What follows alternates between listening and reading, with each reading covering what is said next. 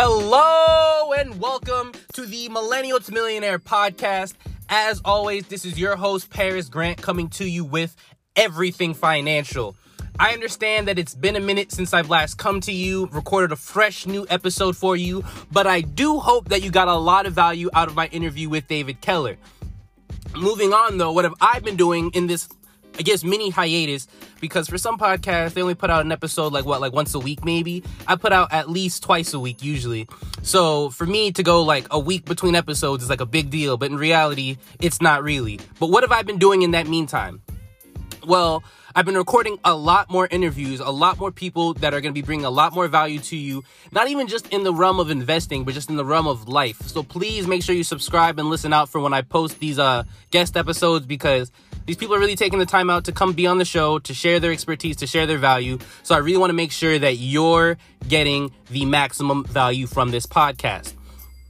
Also, I mean, I got school and work going on, which is, I mean, it's no excuse, but it has been taking up a lot of my time but I just got my first ever contribution to my 401k. So I am now managing three different portfolios. So it will be super fun to go over all of those with you and let you know what I'm investing in and like how I'm doing it and how I'm diversified and all that good stuff.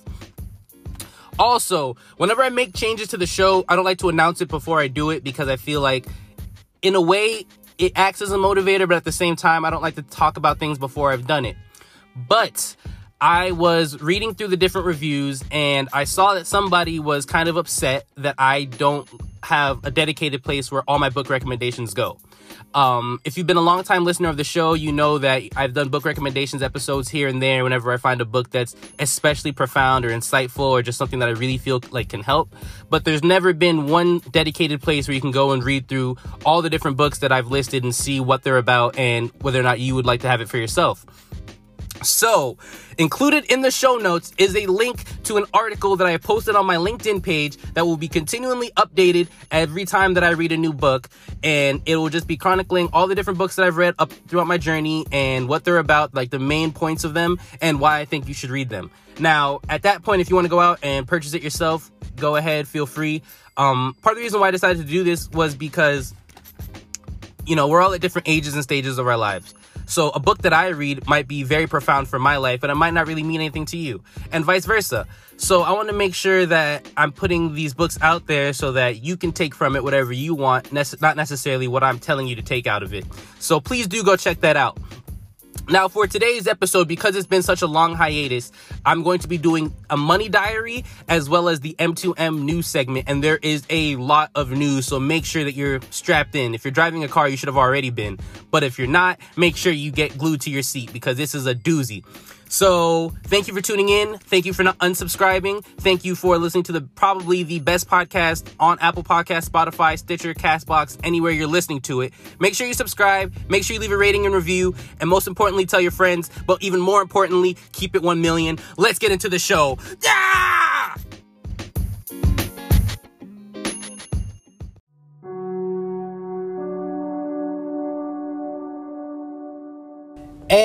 And welcome back.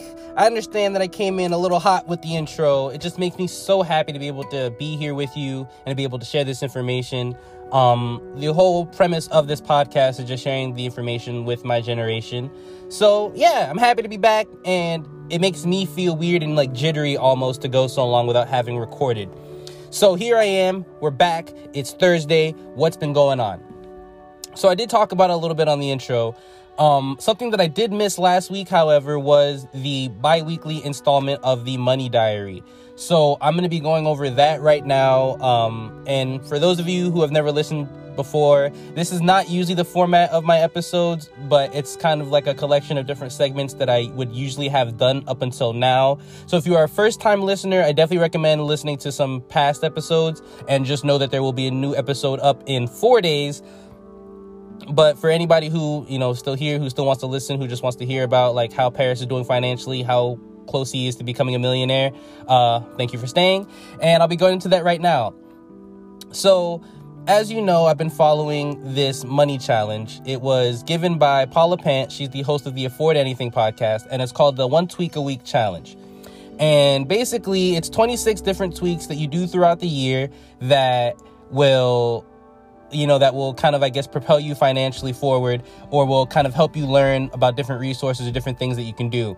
Um, if you know me personally, I love to do challenges, whether they be week long challenges, uh, 30 day challenges. It's just something that's cool about having a challenge and just like, yeah, it's having like a set goal. It's almost like a video game. I like gamifying things.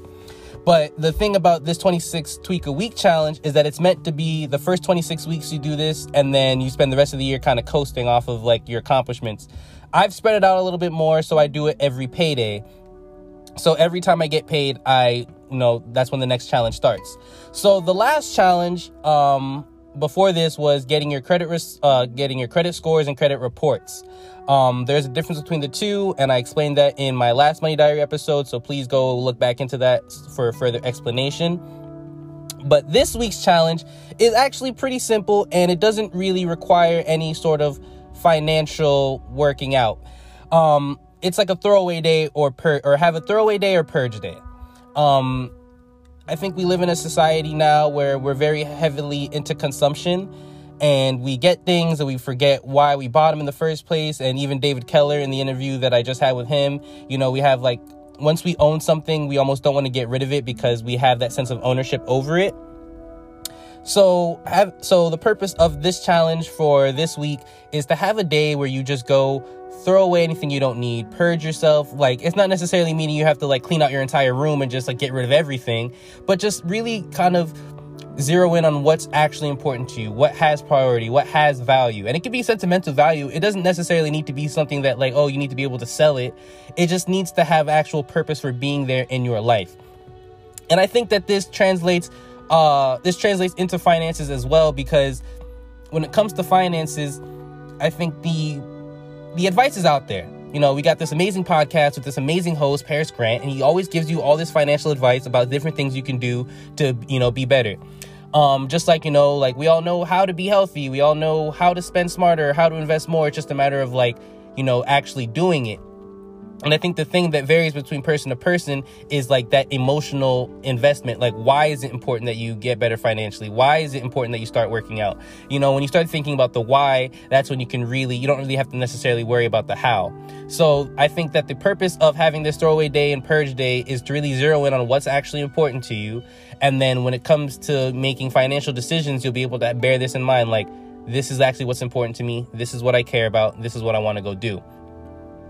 Um, I mean, yeah, that's it for the challenge. I'm actually planning on having that day this Sunday, which is usually when I do my cleaning anyway. But I'll be purging anything that I no longer need. I'll be probably donating it, or I mean, maybe seeing if it has some sort of resale value. Depends on what it is. But uh, I will definitely let you know how that goes on the next Money Diary. Now, sticking on the money diary topic, but also kind of going into my own personal financial, I guess, like status. Um, up until now, ever since I really got on this whole path to become a millionaire, I've always done things in percentages. You can even listen in uh, some of the earlier episodes where I talk about the different percentages and how I break down my actual paycheck. And I've been kind of, I guess, experimenting with a different way of achieving financial goals. Instead of systematically putting percentages by percentages by percentages and like letting it kind of build up evenly over time, what I've been doing is I have set percentages where I'm always going to invest the same amount, I'm always going to donate the same amount, and I'm always going to use the same amount to pay to uh, to pay down debt. Right? It's 31% invested, 16% goes towards debt payments, and 5% goes towards donations every single time. But with the remaining percent, what I would usually do would be to put it inside an online savings account, uh, or or as part of my emergency fund both of which are solid options, but there's other financial goals I'm trying to hit this year. So what I've been doing instead is after I've done the initial investment, donate, pay down debt, like the three things I always have to do with my paycheck, instead of uh, segmenting that remaining, like the remaining balance into different percentages and deciding where to put it, I've been thinking or ex- kind of experimenting with, and I'll let you know how it goes just like going all in on whatever the financial like whatever the next financial goal is. So after I've done my investing, after I've donated, after I pay down some debt and obviously have money for myself, um where's that remaining money going to go? So my newest thing is that there's a new savings account that I want to open, but there's a minimum balance. Now, instead of traditionally what I would have done would I would be like, okay, I'm going to divert another uh 16% into there until it reaches that certain balance. But instead, I'm like I could just go ahead right now and just go all in and just use the remaining balance after I've done everything else, after I paid myself first. Use that remaining balance, go all into it. Don't worry about like uh, breaking it up. And I have enough of an emergency fund, emergency fund where it's not irresponsible for me to do so. But by doing this, instead of waiting and delaying that gratification, I could just go all in, get to the point that I want to be in financially, and then move on to the next goal and just use that as like you know, a new way to build up because ultimately, I think financial goals, when you meet a financial goal, it should help you increase your finances. So after I've hit this goal, it'll just propel me to the next one and it'll make it easier to actually get to the next one. So that's all for the money diary. Um, it's just a quick little explanation of my philosophy on finances and what I'm doing and what my approach is. Um, when I become a millionaire, not if, when I become a millionaire, I want to be able to look back to these Money Diary episodes and just really say, like, I told everybody how I did it. I let everybody inside the mind of Paris, and, you know, here I am. That way, when I write a book, it'll just basically be excerpts from the podcast. Thank you so much for listening. And when I get back, we'll be going right into M2M News. This is the Millennial to Millionaire podcast. Here, we don't keep it 100, we keep it 1 million.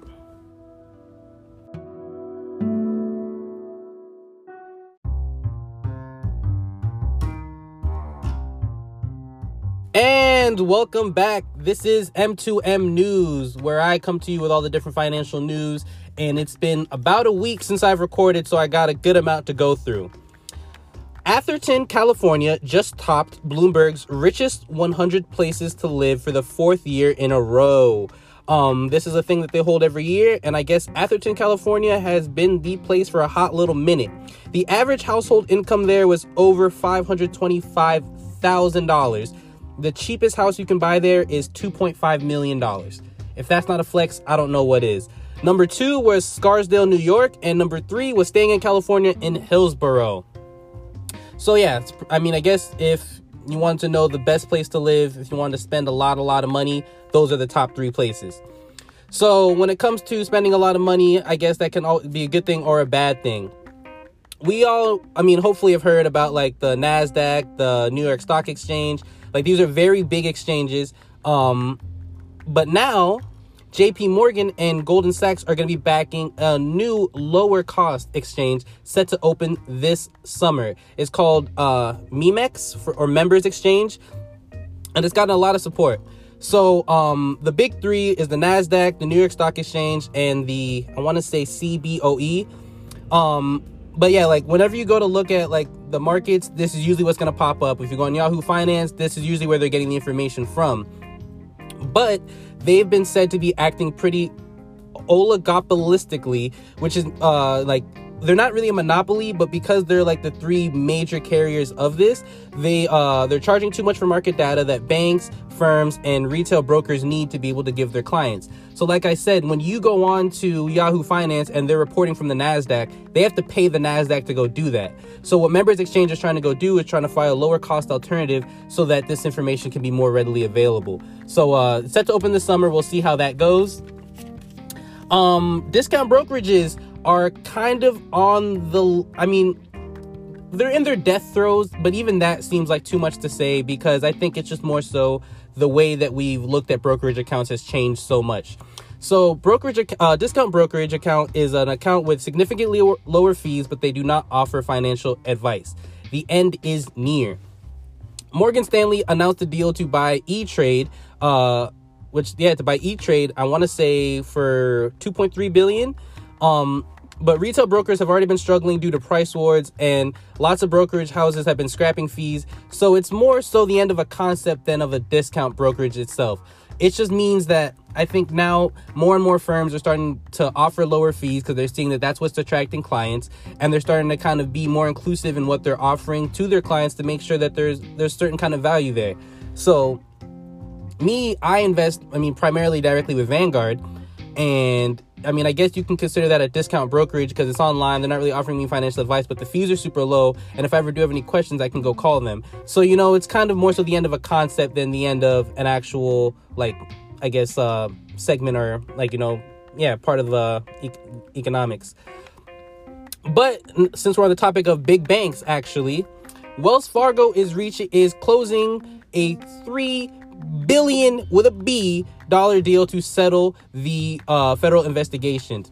Uh, for those of you who did not know, Wells Fargo opened up fraudulent. They opened up fraudulent accounts and then they charged fees to that accounts.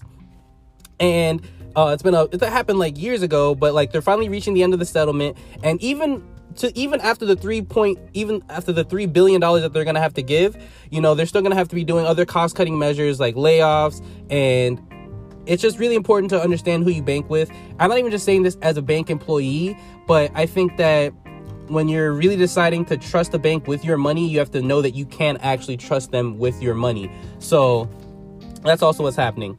Now, I didn't want to talk about the coronavirus. I really didn't. When it happened, I thought it was just like a phase. Like, I thought it was just a thing that was going to blow over, but it didn't. And here we are. So, the coronavirus has finally gotten to the point where I have to talk about it. Apple stock took a huge hit after they announced disruptions in iPhone manufacturing due to the virus. The markets dropped to like not historic lows, but to the lowest point they've been in a decade. Um, they've been stuff got pretty bad. And even now, as I as I speak right now, I think it's starting to kind of reel back up, but it is not at the point where, yeah, you know, it's it's kind of reeling back. So it did have a very dramatic effect. 30-year treasury yields dropped to all to near all-time lows and the IMF which is the International Monetary Fund they still view they still reiterated their view of stabilizing global growth but they are citing the virus as one of its main concerns as in one of the main things that might destabilize the growth. Um overall I guess right now would be a great time to invest cuz markets are like kind of cheaper. Um but I think that the main takeaways from this are that you want to watch who you're banking with and that to know that there's always something going on behind the scenes. So no matter what it is you're looking at, if you're looking at a stock, if you're looking at uh, an index, if you're looking at an exchange, no matter what you're looking at, just know that you're looking at it on the consumer end, but then there is something always happening on the back end. So make sure that you're kind of what's going on on the back end is still congruent with what you believe in. That is all for today's episode. Thank you so much for listening, and I'll be back on Monday with uh fresh new content of like real real actual content like an actual thing concept advice for you to learn. Make sure you subscribe make sure you leave ratings reviews you tell your friends. But most importantly remember that this is the millennial to millionaire podcast. My name is paris grant and here we don't keep it 100 we keep it 1 million